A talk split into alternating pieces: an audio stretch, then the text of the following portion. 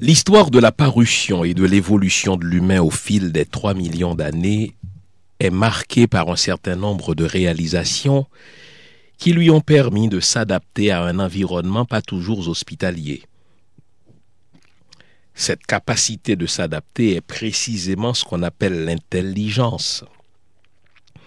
Ce n'est donc pas pour rien qu'on appelle l'homme Homo sapiens, car il a fait montre, au fil de son histoire, d'une grande capacité d'adaptation. Mais l'évolution de l'homme s'explique aussi par des capacités presque illimitées à fabriquer des outils. On appelle l'homme alors Homo faber. Or, ces outils ne sont pas seulement conçus pour défricher la terre ou pour influer sur la nature, ce sont également des instruments qui permettent à l'homme de se défendre contre des ennemis. On tente à l'oublier, mais l'évolution de la science s'explique d'abord par le désir de l'homme de combattre son ennemi, d'avoir plusieurs coups d'avance sur lui. Dans cette optique, ceux qu'on appelle les pays développés, ce sont précisément des pays qui ont été capables de développer des armes plus raffinées, plus destructrices, plus rapides, plus efficaces. Ainsi, les humains ont utilisé des armes bactériologiques, des armes nucléaires, des armes virales, des armes chimiques. Or, quand je lis certaines statistiques sur les peuples noirs et les drogues, il y a lieu de penser qu'une certaine guerre chimique a été initiée en Afrique ou dans les pays noirs. Cela vous surprend? Je tenterai de vous en faire la démonstration dans l'émission d'aujourd'hui. Jean Fils Aimé, mars 2021. Mise en nom de Junie Limage, caméral, pasteur Jean-Fils Aimé. Bonjour mesdames, bonjour messieurs.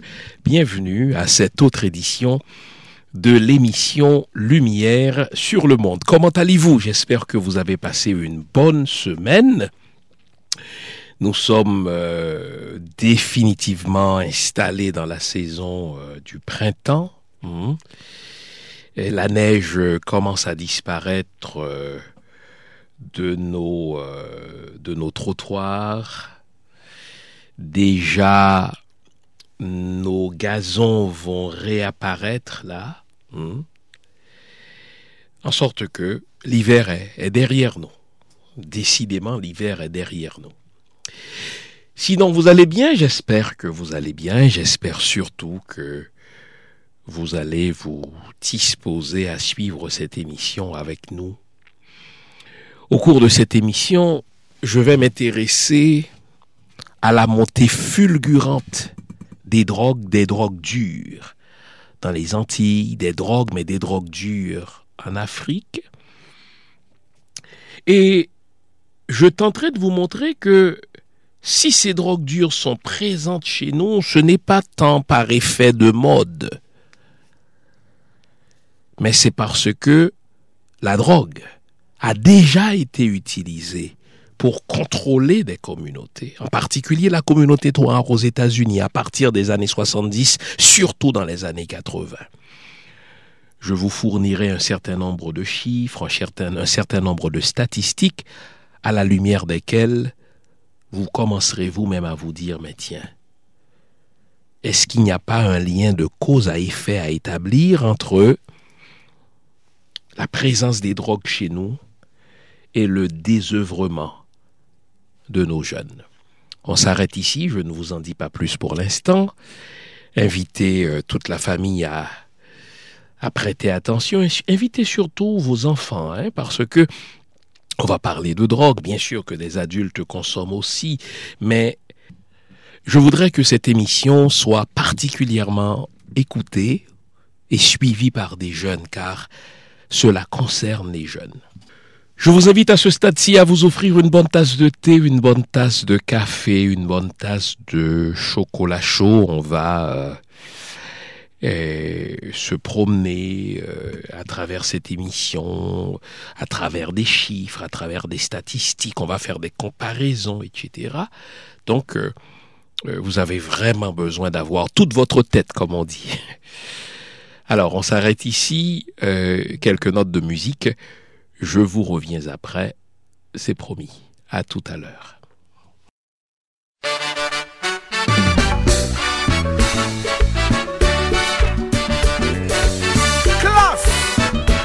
cadence rumba Héritage sacré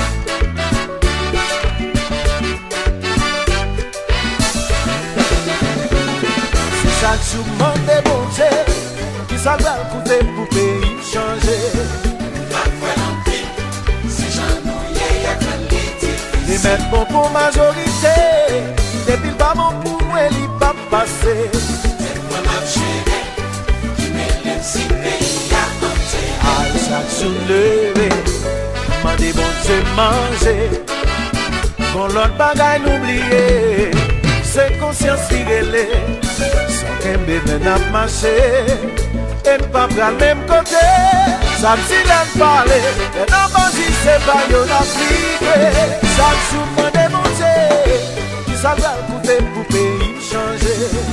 Gat fwe lan pil Si jan nou ye yak an liti Le men bon pou majorite Le bil pa bon pou mwen li pa pase. En pa map chere Ki me lem si peyi nan liti Ou zi bon. Mwen men mwen tim pi bon. Si nou tout pa pesoni Ekspike men ta peyi. Nou san priorite Mande sal kal koute. Si nou foni Si vi kwa san men moun pa ase. Me zan bi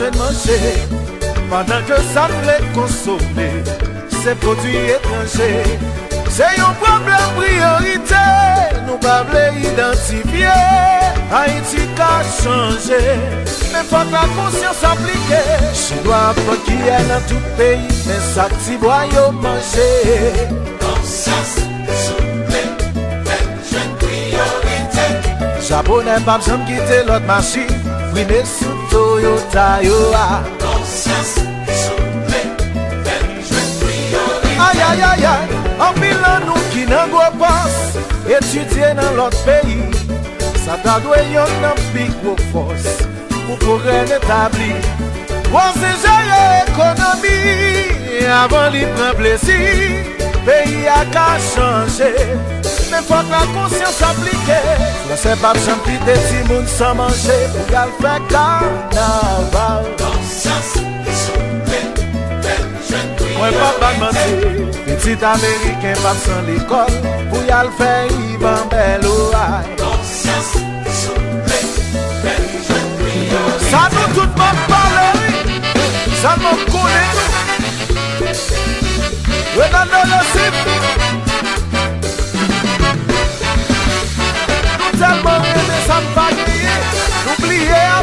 apye se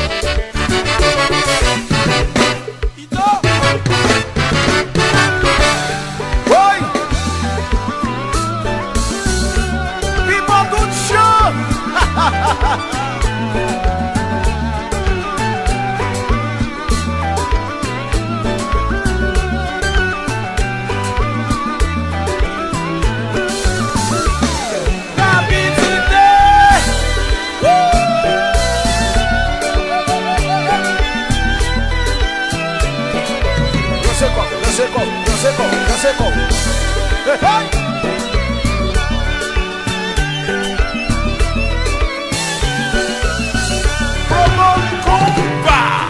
Mega luchas. Las cis.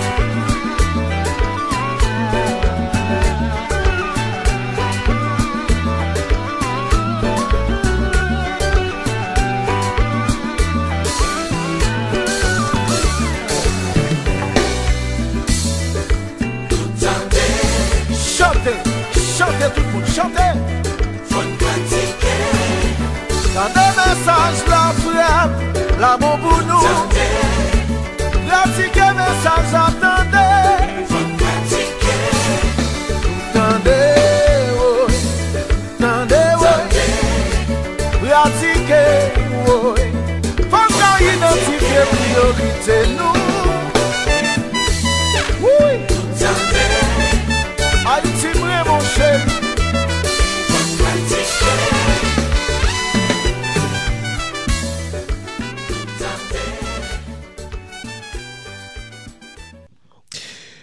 Donc, euh, vous l'aurez compris, on va parler euh, aujourd'hui de, la présence des drogues dures dans nos pays.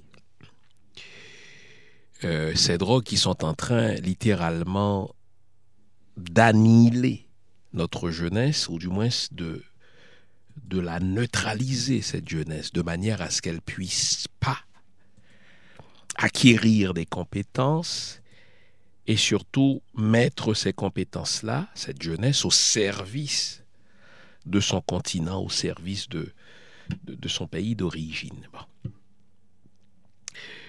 Et à l'émission d'aujourd'hui, c'est vraiment un cri d'alarme, un SOS que je voudrais lancer, que je voudrais lancer aux preneurs de décision, que je voudrais lancer aux familles pour qu'on soit plus vigilants avec cette histoire de drogue-là.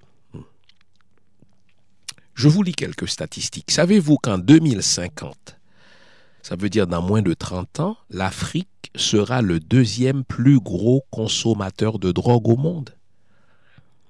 Le deuxième plus gros consommateur de drogue au monde. Ce qu'il y a d'inquiétant, et c'était le cas pour nos pays dans les Antilles, il y a à peine quelques années, le phénomène des drogues dures dans nos pays noirs, le phénomène des drogues dures euh, en Afrique, c'était un phénomène marginal. Bon. Euh, c'est vrai que euh, la marijuana a toujours été présente, etc., mais les drogues dures étaient marginales, c'était l'affaire de quelques personnes. Or, dans moins de 30 ans, l'Afrique va être le deuxième plus grand marché de drogue dure au monde. Déjà, l'Afrique de l'Ouest est devenue le carrefour principal pour le transit de la cocaïne en provenance d'Amérique latine à destination des pays de l'Europe et de l'Amérique du Nord. Hum. La côte est africaine est devenue pour ces mêmes destinations le carrefour du trafic d'héroïne en provenance d'Afghanistan et du Pakistan. Et l'héroïne est concentrée sur la côte orientale de l'Afrique, dans quelques pays de l'Afrique de l'Ouest, comme le Nigeria. Le Nigeria est devenu vraiment un centre névralgique pour la consommation des drogues dures. Le Ghana, et quand on va plus bas en Afrique australe, des pays comme le Mozambique, euh, des pays comme l'Afrique du Sud aussi sont des centres importants de consommation de cocaïne. De même, des pays comme le Nigeria, le Soudan, le Cameroun, la République centrafricaine, le Tchad, ont un taux élevé de consommation de substances psychoactives. Et ce qu'il y a d'inquiétant, c'est que ce sont des jeunes qui consomment ces substances-là. Écoutez, en 2016, donc il y a cinq ans, selon les statistiques, il y avait 1,8 million de consommateurs de drogue sur le continent. Et en un peu plus de 30 ans, ce même continent est en train de devenir le deuxième plus grand marché de consommation de drogue. C'est un marché à ce point intéressant que tous les grands cartels de drogue sont déjà présents en Afrique et dans les pays d'afro-descendants. Et quand on parle de cartels de drogue, on parle de ces cartels qui sont tristement célèbres pour le trafic, mais également pour la violence, puisque quand il y a trafic de drogue en un pays, eh bien, le trafic de drogue se fait toujours au prix de la violence, c'est des gens qui vont mourir, c'est des jeunes qui vont être abattus en pleine rue, c'est des États qui vont être déstructurés. Écoutez, on dit que la Drangheta, ce cartel de la mafia italienne, est déjà présent au Nigeria, en Côte d'Ivoire, en Tunisie, en Afrique du Sud. Vous imaginez Que font ces gens-là dans ces pays-là? Ils sont en train de mettre en place les infrastructures qui vont effectivement transformer d'ici à 2050 l'Afrique en ce deuxième plus important marché de la consommation de la drogue. La Cosa Nostra. Ah oui, bien sûr, si, si vous suivez un petit peu l'actualité, si vous regardez des films historiques sur la drogue, des films comme, bon Dieu, Le Parrain, mais vous avez déjà entendu cette expression-là, la Cosa Nostra. Eh bien, la Cosa Nostra, ce cartel sicilien, très violent, mais très influent dans le trafic de la drogue, est déjà présent au Zimbabwe, dans la Namibie, en République démocratique du Congo, en Angola et au Ghana. En plus du trafic de la drogue, la Cosa Nostra est très impliquée dans le trafic des diamants illégaux et d'autres minéraux. Et pour faciliter, n'est-ce pas, ces trafics-là, eh bien, ils n'hésitent pas sur les moyens, quitte à provoquer des guerres entre des quartiers rivaux. La Camorra, un autre cartel italien de Naples, est déjà présente en Afrique aussi. Et la Camorra, c'est un groupe mafieux qui ne fait pas seulement dans le trafic des substances illicites, dans le trafic des drogues dures, mais c'est un cartel qui est associé à la violence, à la prostitution et au trafic d'êtres humains. On ne parle pas seulement des cartels italiens, d'influents cartels mexicains sont présents aussi en Afrique et on dit que ces cartels-là sont aussi déjà présents dans des pays d'afro-descendants. Quand on sait que, selon la Banque mondiale, le marché de la drogue, écoutez bien ça, moi ça m'a surpris. Savez-vous que la drogue, c'est le deuxième secteur économique en importance après la contrefaçon? Le marché le plus important en termes de, valeur, mais c'est la contrefaçon. Ce marché-là, mais il est aux mains des Chinois parce que c'est eux qui, qui font des copies de toutes sortes de choses, etc. Donc c'est un marché extrêmement important et qui, qui vient en premier en termes d'importance selon la Banque mondiale. Et tout de suite après, la contrefaçon vient le trafic de la drogue. Et vous savez que le trafic de la drogue est évalué à 652 milliards de dollars américains par année. 652 milliards de dollars. Et là, c'est, c'est le cannabis, c'est la marijuana, c'est l'héroïne, c'est, ce sont les drogues synthétiques, les fameuses drogues dures. Eh bien, tous les fabricants, tous les producteurs de ces drogues dures sont déjà présents en Afrique dans les pays d'afro-descendants, car l'Afrique est considérée comme le continent qui va être le deuxième marché en importance pour la consommation de la drogue. Maintenant, on va faire une une mise en contexte. Les chiffres, quand ils ne sont pas mis dans un contexte historique, quand ils ne sont pas mis dans un contexte social, ne veulent rien dire. Bon. Maintenant, je vais commencer à vous aider à comprendre un certain nombre de choses. Savez-vous que dans quelques années, 40% des êtres humains vont se retrouver en Afrique. Aujourd'hui, c'est 17% d'êtres humains qui vivent, n'est-ce pas, en Afrique. Mais dans quelques années, on estime en 2100, n'est-ce pas, 40% d'êtres humains vont se retrouver en Afrique parce que le taux de démographie euh, des Africains est extrêmement élevé et rapide, et vous savez que cela représente une menace sérieuse pour les pays occidentaux. Hein.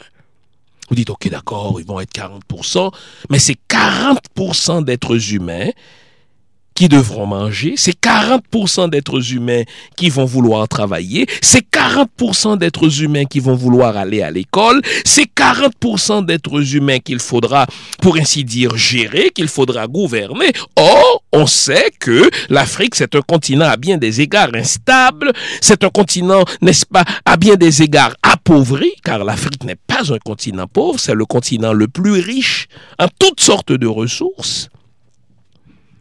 Mais précisément parce que l'Afrique, c'est à la fois un continent très pauvre et un continent très riche, cela représente une menace pour les pays occidentaux et une opportunité en même temps.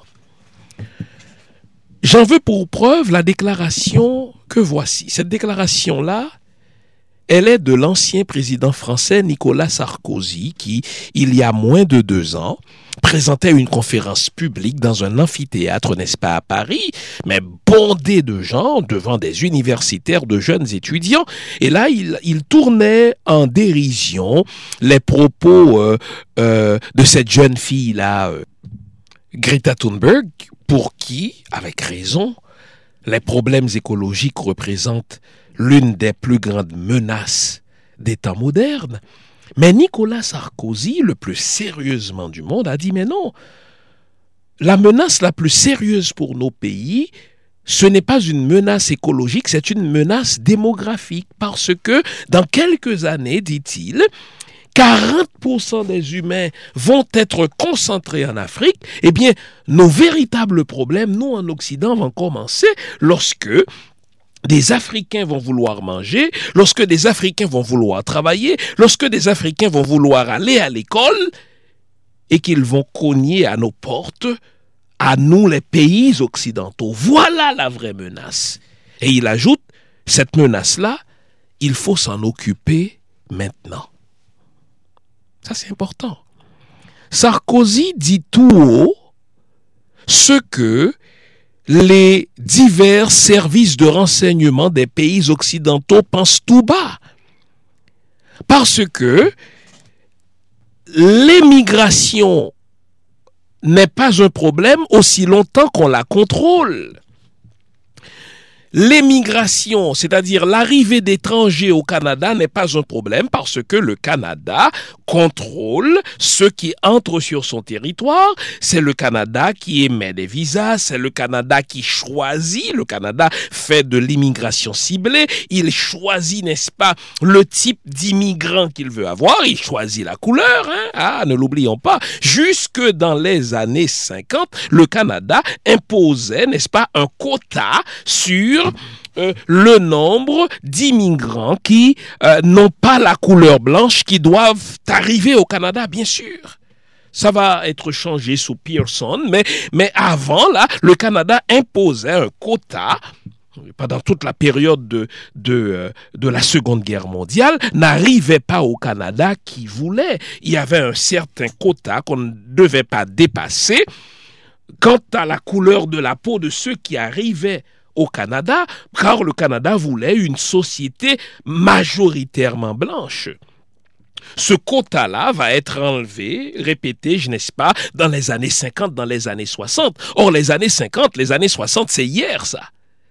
Et donc, pourquoi l'immigration ou l'émigration ne constitue pas un problème pour le Canada parce que le Canada ne partage sa frontière qu'avec, euh, n'est-ce pas, les États-Unis. Et là, il n'a pas, le Canada, tous les problèmes que les États-Unis euh, ont, par exemple, avec les Mexicains, par exemple.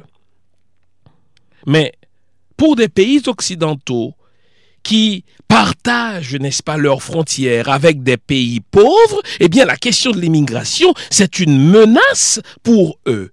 Et quand on regarde l'Afrique, qui va être le foyer de 40% d'humains, n'est-ce pas, dans les années 2100, eh bien, les pays qui font des prévisions statistiques, des pays, n'est-ce pas, qui pensent leur avenir, commencent à se dire, tiens, on a peut-être un problème déjà réel, les menaces écologiques, mais il y a un gros problème qui s'en vient. Lorsque les Nigérians, lorsque les Sénégalais, lorsque les Congolais, lorsque tous ces Africains-là vont euh, sauter dans un bateau ou vont vouloir prendre l'avion pour venir chez nous, là, on va avoir un problème. Et puisqu'on sait que le problème s'en vient, il faut le résoudre maintenant. Hmm. Retenez ceci. Mais le problème avec l'Afrique, c'est que l'Afrique n'est pas seulement une menace pour les Occidentaux, L'Afrique, c'est l'objet des convoitises, de toutes les convoitises des Occidentaux. Parce que, je vous le dis, c'est le continent le plus riche. L'Afrique demeure, en termes de ressources premières, en termes de ressources naturelles, l'Afrique demeure le grenier des pays occidentaux. Et depuis au moins le XVe siècle,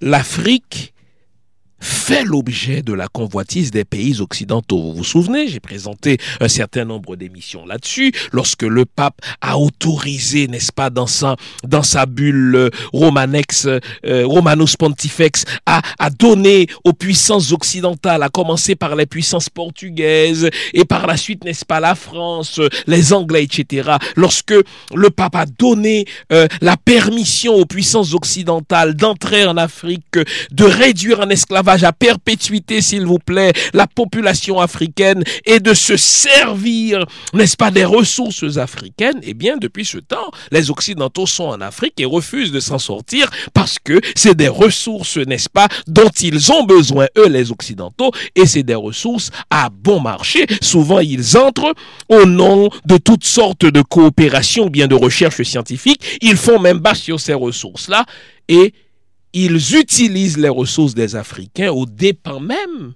des Africains qui continuent à assister passif au vol, au détournement de leurs ressources, alors que eux crèvent de faim, alors que eux périssent littéralement dans le chômage, dans une sous-humanité. Donc voilà un continent qui, du point de vue démographique, va représenter une menace pour les pays occidentaux, et qui, du point de vue des ressources naturelles, représente, n'est-ce pas, une opportunité pour les Occidentaux, alors il faut se poser la question à savoir comment régler la menace, comment mitiger la menace, tout en faisant main basse sur les ressources. Voilà le paradoxe africain. Nous sommes riches et pourtant nous sommes appauvris. Bientôt, nous constituerons 40% de l'humanité et nos ressources sont justement le grenier du monde occidental. Et je voudrais que vous le sachiez, les idéologues en Occident, les politiciens en Occident, les maîtres à penser en, en, Occident, les services de renseignement en Occident sont au courant de ce paradoxe. Ils vont régler le problème de la démographie des peuples noirs tout en continuant à contrôler les ressources de l'Afrique. Hmm.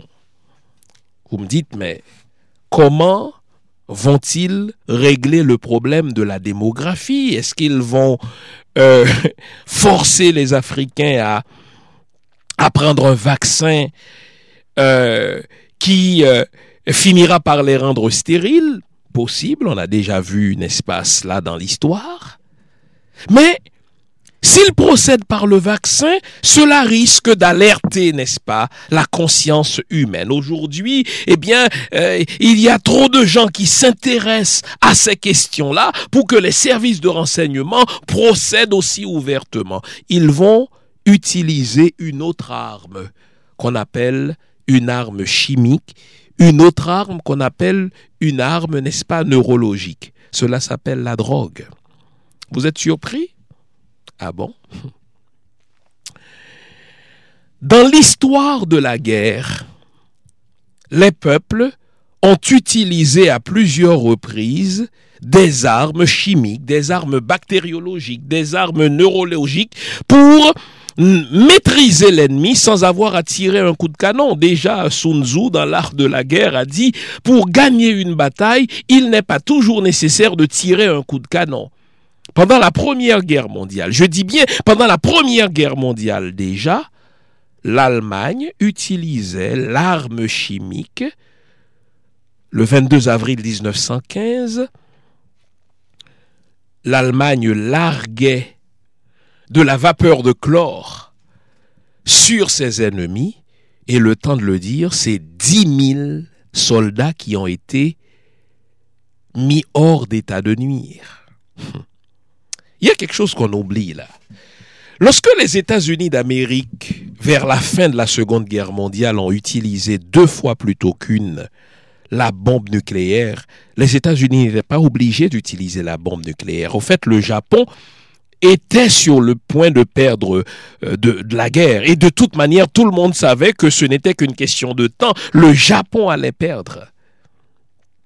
Mais les États-Unis voulaient surtout envoyer un message à l'Allemagne nazie. L'Allemagne nazie était aussi sur le point d'acquérir la bombe nucléaire. Ses recherches scientifiques étaient assez avancées pour que l'Allemagne puisse inventer dans les mois à venir la bombe nucléaire elle aussi.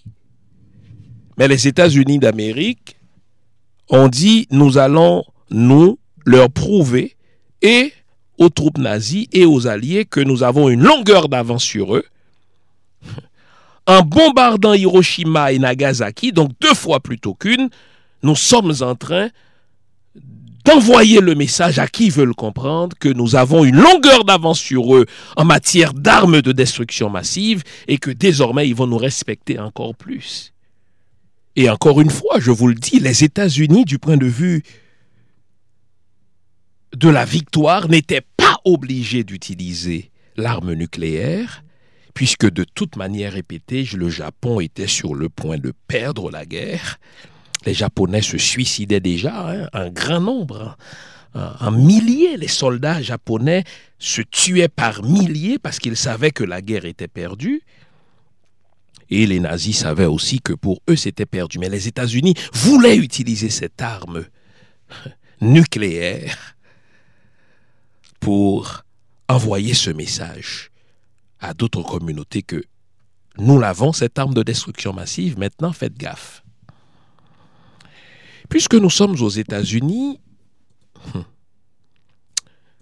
je vais vous présenter un pan d'histoire des États-Unis très peu connu et qui va nous montrer que pour gagner une bataille, pour neutraliser une communauté, on n'a même pas besoin de tirer un coup de canon, on n'a même pas besoin de larguer une bombe nucléaire. On peut utiliser des armes plus subtiles grâce auxquelles on élimine une jeunesse. On neutralise tout un peuple et on handicape l'avenir de tout un continent. Vous entendez ça? Aujourd'hui, pour, pour éliminer une jeunesse, pour maîtriser une communauté, pour contrôler un peuple, on n'a même plus besoin de déclencher de guerre mondiale. On peut utiliser des substances chimiques, des substances neurologiques, grâce auxquelles on va mettre KO toute une jeunesse, contrôler l'avenir c'est-à-dire handicaper l'avenir de tout un peuple, voire tout un continent, sans tirer un coup de canon. Très bien. Je vais vous lire une autre statistique. Je vous avais dit que aujourd'hui on se baladerait à travers des chiffres.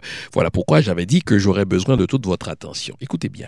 En 2017, il y a une avocate américaine du nom de Michelle Alexander, qui est non seulement avocate, mais militante en matière de droit civique, qui a publié un excellent livre ayant pour titre La couleur de la justice.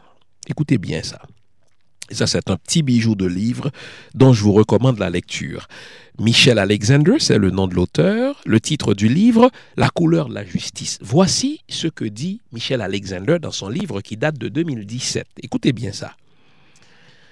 Savez-vous qu'il y a aux États-Unis plus de Noirs en prison ou de Noirs qui sont pris dans les raies du système judiciaire américain qu'il n'y avait eu d'esclaves en 1865 aux États-Unis? Est-ce que vous entendez ça?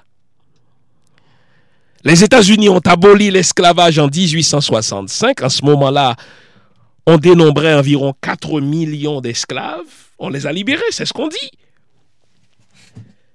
Selon Michel Alexander, dont le livre a paru en 2017, eh bien, en 2017, il y avait plus de Noirs en prison ou dans les raies du système de justice, c'est-à-dire vous pouvez n'être pas en prison, mais vous êtes en liberté conditionnelle, vous êtes en attente d'un d'un procès, etc. Et vous savez que vous allez être condamné. Madame Michelle Alexander, qui est avocate, donc euh, sérieuse, elle connaît, n'est-ce pas, ses affaires, elle dit, mais écoutez, si l'on compare les chiffres en 1800, entre 1860 et 1865, année à laquelle, eh bien, a pris fin la guerre de sécession, l'année à laquelle euh, n'est-ce pas, Abraham Lincoln a aboli l'esclavage, il y avait environ 4 millions d'esclaves noirs qui ont été libérés, l'abolition de l'esclavage. Mais en 2017, bizarrement, il y a plus de noirs en prison ou dans les raies du système de justice qui avaient d'esclavage aux États-Unis. Donc de deux choses l'une, est-ce que les noirs aux États-Unis sont libres? Savez-vous que la drogue tue plus de Noirs aux États-Unis que les Ku Klux Klan n'en ont tué? Je vais y aller d'autres statistiques. Sur chaque 14 Noirs aux États-Unis, il y a un qui est en prison pour de la drogue. Et vous savez ce que c'est que les, les statistiques pour les Blancs? Pour chaque 106 Blancs, il y a un Blanc. Alors vous dites, ah mais sûrement que les Noirs consomment plus de drogue que les Blancs. Faux. En matière de consommation de drogue, les Noirs consomment autant de drogue que les Blancs. C'est exactement en termes de comportement, de consommation, les Blancs consomment autant que les Noirs. Je vais vous dire pire. Dans les années 90, sous Clinton, 94, à Los Angeles en particulier, les deux tiers des consommateurs de drogue étaient des blancs. À Los Angeles, précisément, je vous donne l'année, entre 94 et 95. On n'a jamais arrêté aucun blanc pour la prise de possession ou la consommation de la drogue. Donc, les deux tiers des consommateurs étaient des blancs. Donc, seulement un tiers de consommateurs étaient des noirs. Et quand on regardait, dans ce laps de temps-là, seuls les noirs se faisaient arrêter il y a quelque chose. Hein? hein? Je vais vous dire pourquoi je vous donne ces chiffres. Avançons. Statistique encore. Près de 12% d'enfants noirs américains, je dis bien près de 12% d'enfants noirs américains, ont au moins un parent en prison pour la drogue. Et on connaît les conséquences de cela sur euh, l'apprentissage de l'enfant, sur euh, ses retards en matière de développement, sur le déficit d'attention. C'est prouvé. Il y a euh, une étude qui a été réalisée au département des sciences de l'éducation de l'Université de Californie qui révèle que quand un parent d'enfant se trouve en prison ou bien se trouve dans des problèmes judiciaires, etc., cela a un impact direct sur l'enfant au niveau de, de son apprentissage, au niveau du déficit d'attention, au niveau des retards de développement. Or, euh, c'est près de 12% d'enfants noirs qui ont un parent au moins en prison pour des questions de drogue. Vous savez, en comparaison, c'est quoi la statistique pour les enfants blancs? Moins de 2%.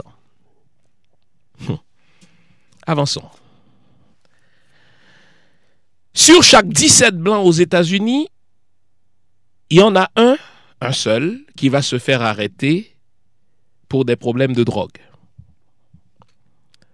au niveau de la communauté hispanique, sur chaque six hispaniques, il y en a un qui va courir le risque de se faire arrêter par la police pour des problèmes de drogue. Vous savez, pour la communauté noire, vous savez ce que c'est que la statistique? C'est un tiers. Sur chaque trois noirs américains, il y en a un qui va se faire arrêter par la police pour des questions de drogue. Et ça, c'est des statistiques récentes, ça. Hmm. Alors, vous pensez que tout cela est le fruit du hasard? Vous pensez que c'est euh, neutre cela? Pas du tout. J'ai quelques mauvaises nouvelles pour vous.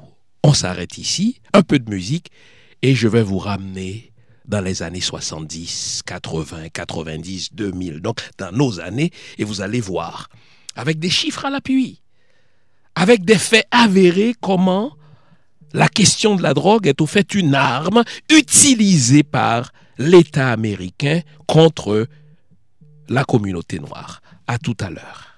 Africaine. Africain, afro-caribéen. Si le sang de l'Afrique coule dans tes veines,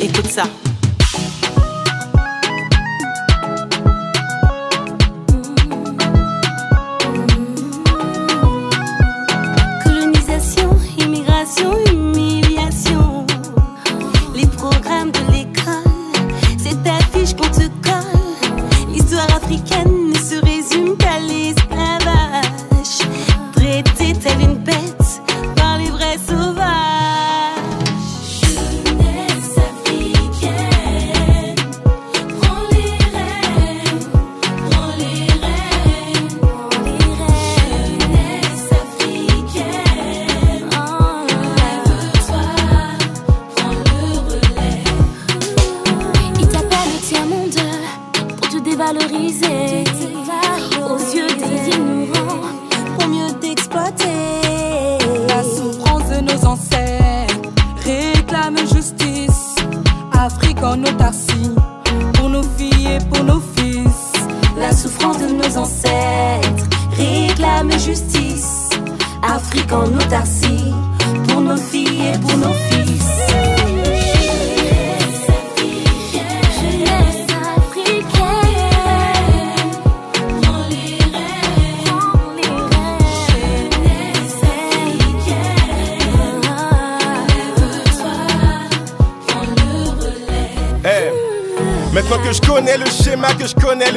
Je sais que c'est vers chez moi que Orient m'oriente. Quand je remonte le chemin d'un passé comme des chemins, j'aperçois des balais dont on évite de me parler. J'ai donc le pourquoi qui alimente les comment. Aller monte, c'est pour toi l'onde alpha ou comment. La connaissance comme essence et nos compréhensions qu'on laissera comme monde. Dans ma compassion à ce compassion et ce compassiller, leur racine de l'arbre de vie. Vie, c'est de se mettre la montagne et compartiller. Oh, occupe et pas seul la raison de ceux qui veulent t'oublier que l'avenir t'appartient. A ton avis, pourquoi dans le rétro du passé tu vois tout appartient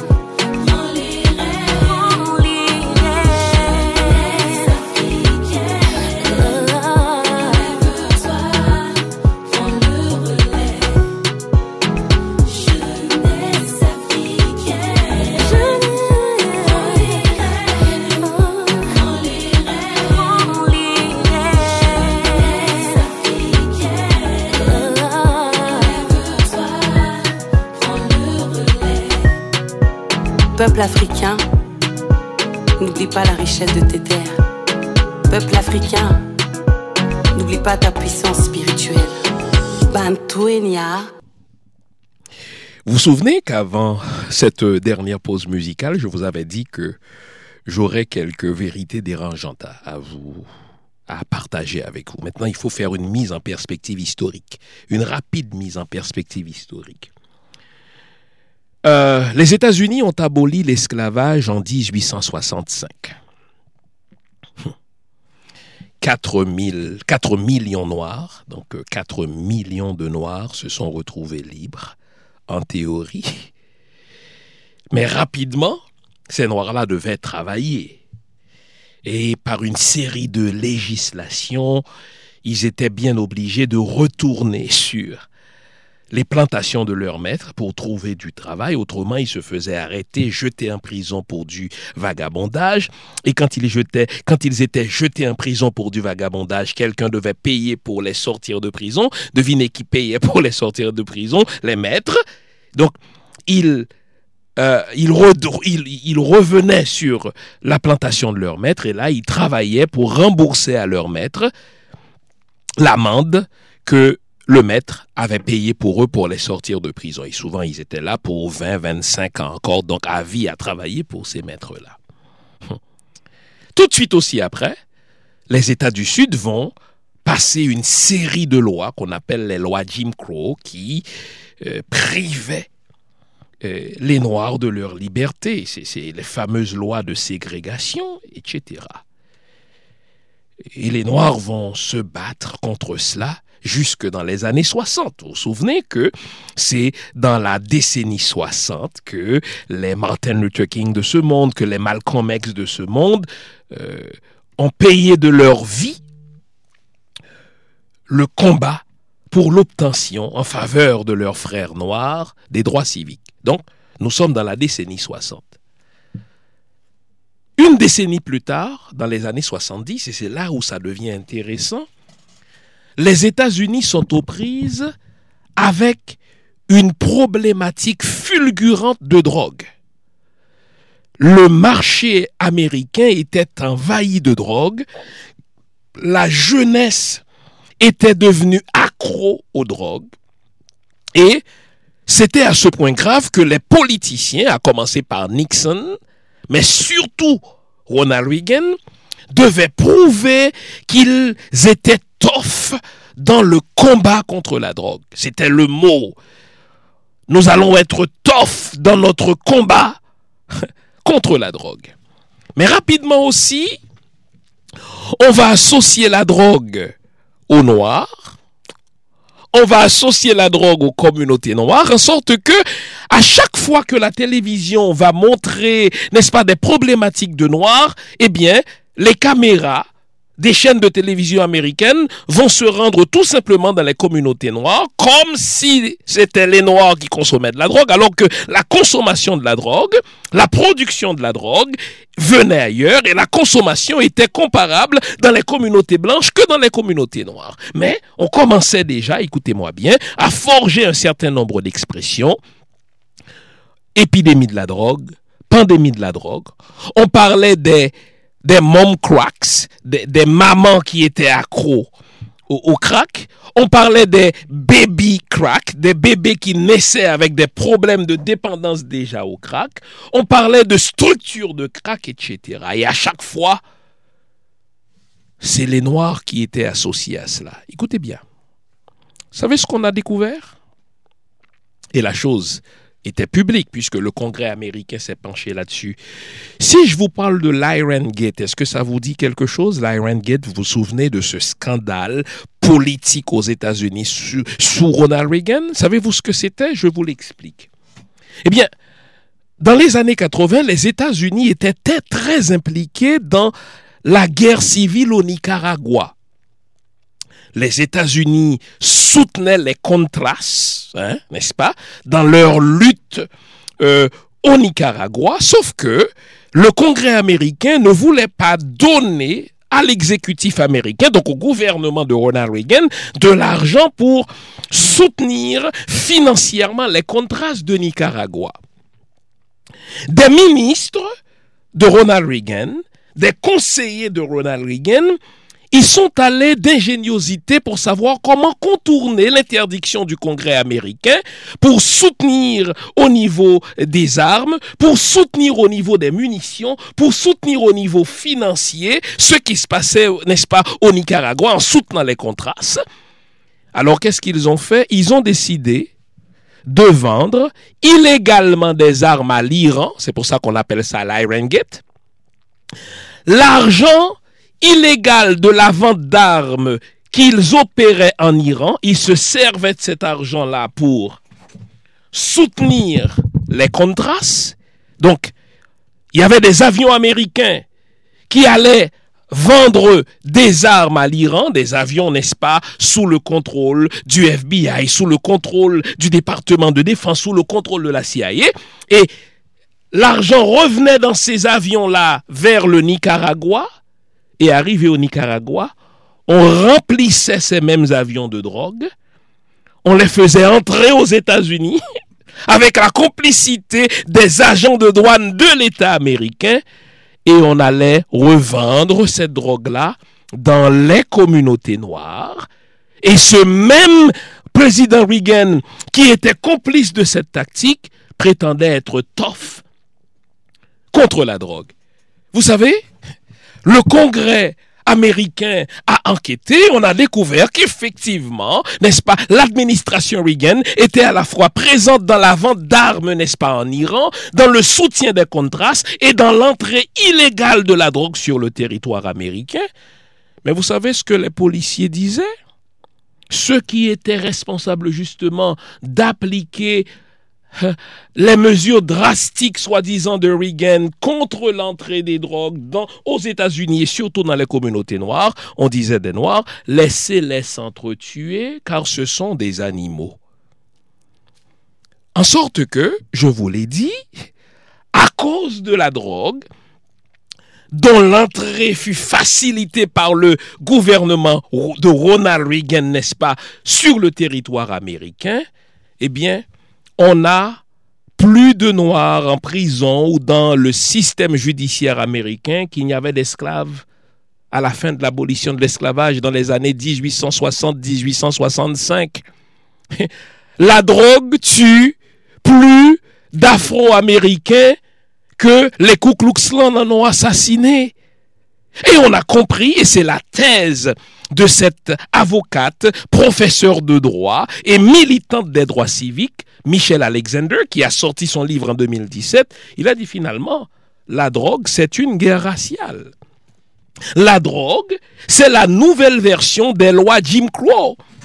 Les lois Jim Crow s'assuraient que les Noirs, même si en théorie il n'était plus esclave, mais qu'il serait jamais libre, ou alors qu'il resterait toujours au bas de l'échelle sociale américaine, eh bien, par la drogue, les services de renseignement américains se sont arrangés pour que les Noirs restent toujours au bas de l'échelle. Pour quelle raison? Parce que la drogue détruit une jeunesse, la drogue déstructure les familles, et finalement, la drogue déstructure une communauté en empêchant cette communauté d'aller de l'avant. N'est-ce pas curieux, les amis, que les États-Unis investissent jusqu'à 182 milliards de dollars par année, 182 milliards de dollars par année dans la lutte contre la drogue. Ça, c'est dix fois plus que le budget de la NASA. Et puis, la drogue continue à entrer sur le territoire américain. Voyons donc. Les États-Unis disposent du service de renseignement le plus raffiné. Les États-Unis disposent des technologies les plus raffinées pour contrôler tout ce qui se passe chez les gens. Et là, ils n'arrivent pas à contrôler l'entrée illégale des drogues sur leur territoire. Voyons donc. La drogue doit servir à quelque chose. Et Michel Alexander dit, la drogue c'est une arme raciale. La question de la drogue c'est une guerre raciale contre les peuples noirs, car par la drogue, qu'est-ce qu'on fait à notre jeunesse? La drogue dissocie la personne d'elle-même. Vous savez que le crack, dès la première bouffée, vous en, devenez, accro? On ne devient pas accro au crack après euh, cinq ou six utilisations. Dès la première utilisation, dès le premier usage, dès la première bouffée, on en devient accro puisqu'on en devient accro, il faut en consommer tout le temps, il faut avoir de l'argent. Quand on n'en a pas, on va voler. Quand on n'en a pas, on va se prostituer. Quand on n'en a pas, n'est-ce pas, on va euh, euh, euh, accepter de faire n'importe quoi. Vous savez que on a vu des documentaires dans lesquels des mamans vendaient leurs bébés. Des bébés qui venaient de naître, ces mamans-là étaient à ce point accros au crack qu'elles vendaient leurs bébés à d'autres familles pour avoir de quoi consommer. D'autres fois, elles acceptaient de voler, elles acceptaient de, de, de se prostituer dans les pires conditions. Mais est-ce que les États-Unis ont besoin d'autre chose pour contrôler les Noirs? Non, parce que, nous dit Michel Alexander, par cette, par cette drogue, on dissocie la personne d'elle-même, on l'isole de la communauté, parce que la personne ne pouvant plus travailler, euh, souvent, n'est-ce pas, ça va entraîner d'autres problèmes dans la famille, on va lui enlever ses enfants, sa famille va l'abandonner. Grâce à ces drogues, on peut paralyser littéralement une personne parce que la drogue entraîne une faiblesse musculaire. La drogue cause un manque de coordination. La drogue cause une perte de sensation. Des crises d'épilepsie. La drogue cause un état de confusion. Et surtout, ah oui, la drogue altère nos fonctions cognitives. Donc, la drogue, c'est pas seulement une guerre chimique, c'est aussi une guerre neurologique en ce que par la drogue, on neutralise notre jeunesse littéralement. On déstructure nos familles, on déstructure nos cultures, on déstructure nos peuples. Maintenant, la majeure partie de, mes auditeurs sont, sont des Haïtiens. Regardez notre pays là ces gens qui se droguent, qui se prostituent, qui utilisent la violence. Ça là, il y a à peine une trentaine d'années, ça ne faisait pas partie des pratiques haïtiennes. Moi, quand j'étais jeune, dans ma ville du Cap haïtien, la drogue, c'était l'affaire des riches. C'était des gens très riches qui pouvaient en consommer. À preuve, c'est que le frère de la première dame d'Haïti le frère de Michel Bennett, la femme de Jean-Claude Duvalier, s'était fait arrêter et jeter en prison à Miami pour trafic de drogue. Donc, quand on regardait ça à la télévision, quand on en entendait parler, on disait, écoutez, c'est pas de nos affaires, c'est des riches. La drogue, c'est l'affaire de riches. Mais aujourd'hui, la drogue devient l'affaire de tous les jeunes. Et ne remarquez-vous pas ce lien d'association justement entre drogue et violence? Ces jeunes qui ont leur Karachnikov, qui ont leur AK-47, qui ont ces armes lourdes, n'est-ce pas, entre les mains, qui euh, traumatisent toute une population, mais ils n'ont pas d'argent pour acheter ces armes-là. Ils n'ont pas d'argent pour se payer ces munitions-là. Mais en plus, qui contrôle les douanes haïtiennes? C'est l'État. Mais où sont les services secrets américains qui quand ils le veulent, entrent en Haïti, arrêtent un Guy Philippe pour trafic de drogue. Alors, ces mêmes services secrets américains ne sont pas au courant du fait que Haïti est devenu une plaque tournante de la drogue. Ils sont pas au courant que ces armes, n'est-ce pas, illégales circulent en Haïti. Haïti subit encore un embargo au niveau des armes. Hey, réveillez-vous là. C'est une guerre raciale. On n'a plus besoin de bombarder une population aujourd'hui. On n'a plus besoin de déclencher une guerre, d'envoyer l'armée. On n'a qu'à laisser entrer la drogue. On n'a qu'à laisser s'installer les cartels de drogue et la drogue va faire le travail tout seul. Les amis, pour faire du développement, il faut deux ressources. Il faut des cerveaux, donc des ressources humaines. Vous notez que les pays africains, l'Afrique est un continent jeune. La population africaine est une population jeune. L'Occident est confronté au problème contraire. L'Occident est confronté à un problème de vieillissement de sa population. Je vous ai dit il y a quelques semaines que seuls 5% de la population haïtienne a 65 ans et plus. Ça veut dire que 95% de la population haïtienne a moins de 65 ans. C'est, c'est une richesse terrible. Mais qu'est-ce qu'on est en train de faire à notre jeunesse? On est en train de la droguer, on est en train de la rendre violente. Et pour faire du développement, il faut des cerveaux. On est en train littéralement d'hypothéquer l'avenir de ce pays sans déclencher un coup de canon. On drogue la jeunesse, on laisse circuler des armes et ils vont s'entretuer comme des animaux, comme on disait dans les années 90 sous Ronald Reagan en parlant des Noirs. Les policiers refusaient d'intervenir dans, les quartiers noirs quand il y avait des problèmes de drogue ou de violence. Ils se disaient, laissez-les s'entretuer, ce sont des animaux. N'est-ce pas ce qu'on est en train de faire à notre pays là? La production de la drogue, ces laboratoires de drogue, ce sont des trucs sophistiqués. Où sont ces services secrets de ces pays dits amis qui font de la coopération avec nous, qui débarquent chez nous pour arrêter qui ils veulent au nom de la lutte contre la drogue? Mais la drogue entre, ils sont pas au courant. Nos jeunes se droguent et deviennent de plus en plus violents, ils sont pas au courant. Voyons donc les amis. C'est une guerre raciale. Et dans cette guerre raciale, l'enjeu c'est quoi? Ce sont nos ressources. Regardez Haïti. C'est un pays, je dis bien, c'est un pays béni des dieux. Regardez nos plages. Regardez notre paysage. Regardez nos ressources, n'est-ce pas? Mais c'est un pays béni des dieux. C'est la même chose pour tous les pays habités aujourd'hui par les afro-descendants. Mais les Occidentaux veulent faire même bas sur ces ressources-là. Comment y arriver? On ne peut plus les réduire en esclavage. Ah oui, ça ferait scandale. On ne peut pas commencer à larguer des bombes et à déclencher une troisième guerre mondiale. On va utiliser la drogue. C'est pas pour rien qu'au début de l'émission, je vous ai dit, dans moins de 30 ans, l'Afrique va être le deuxième marché en importance en termes de consommation de la drogue, après l'Asie du Sud. Mais ce n'était pas dans nos pratiques, ces choses-là. Les Haïtiens consommaient pas de la drogue. Les Haïtiens n'utilisaient pas d'armes à feu, ils en avaient peur. Mais aujourd'hui, même le langage, pour tuer quelqu'un, ah, on va lui donner deux cartouches, man.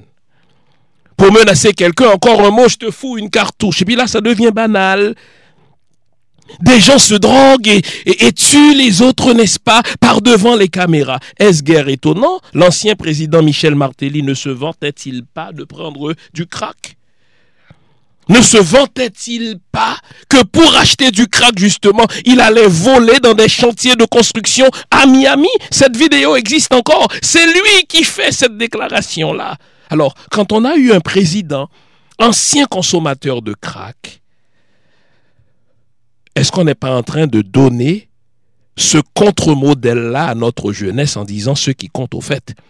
C'est d'avoir du fric. Ce qui compte, c'est de s'enrichir par tous les moyens possibles et imaginables.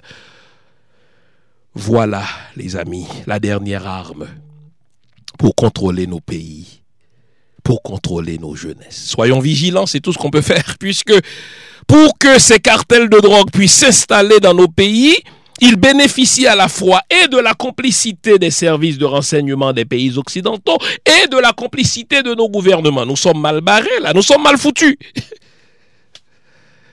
Alors, c'est à nous, parents, c'est à nous, familles, d'être vigilants sur les fréquentations de nos jeunes, sur ce qu'ils font entrer chez nous pour tenter de sauver ce qu'il est encore possible de sauver. Les amis, cette affaire de drogue, c'est une guerre chimique, c'est une guerre neurologique contre nos peuples, c'est une guerre raciale, pour reprendre l'expression de Michel Alexander.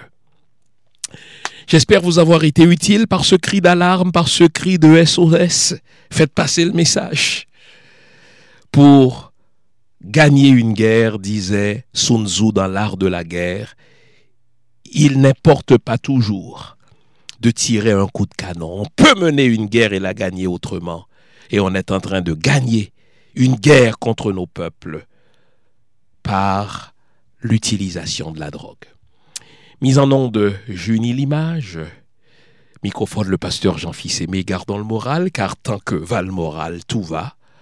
On se retrouve la semaine prochaine pour une autre émission du même genre. Au revoir.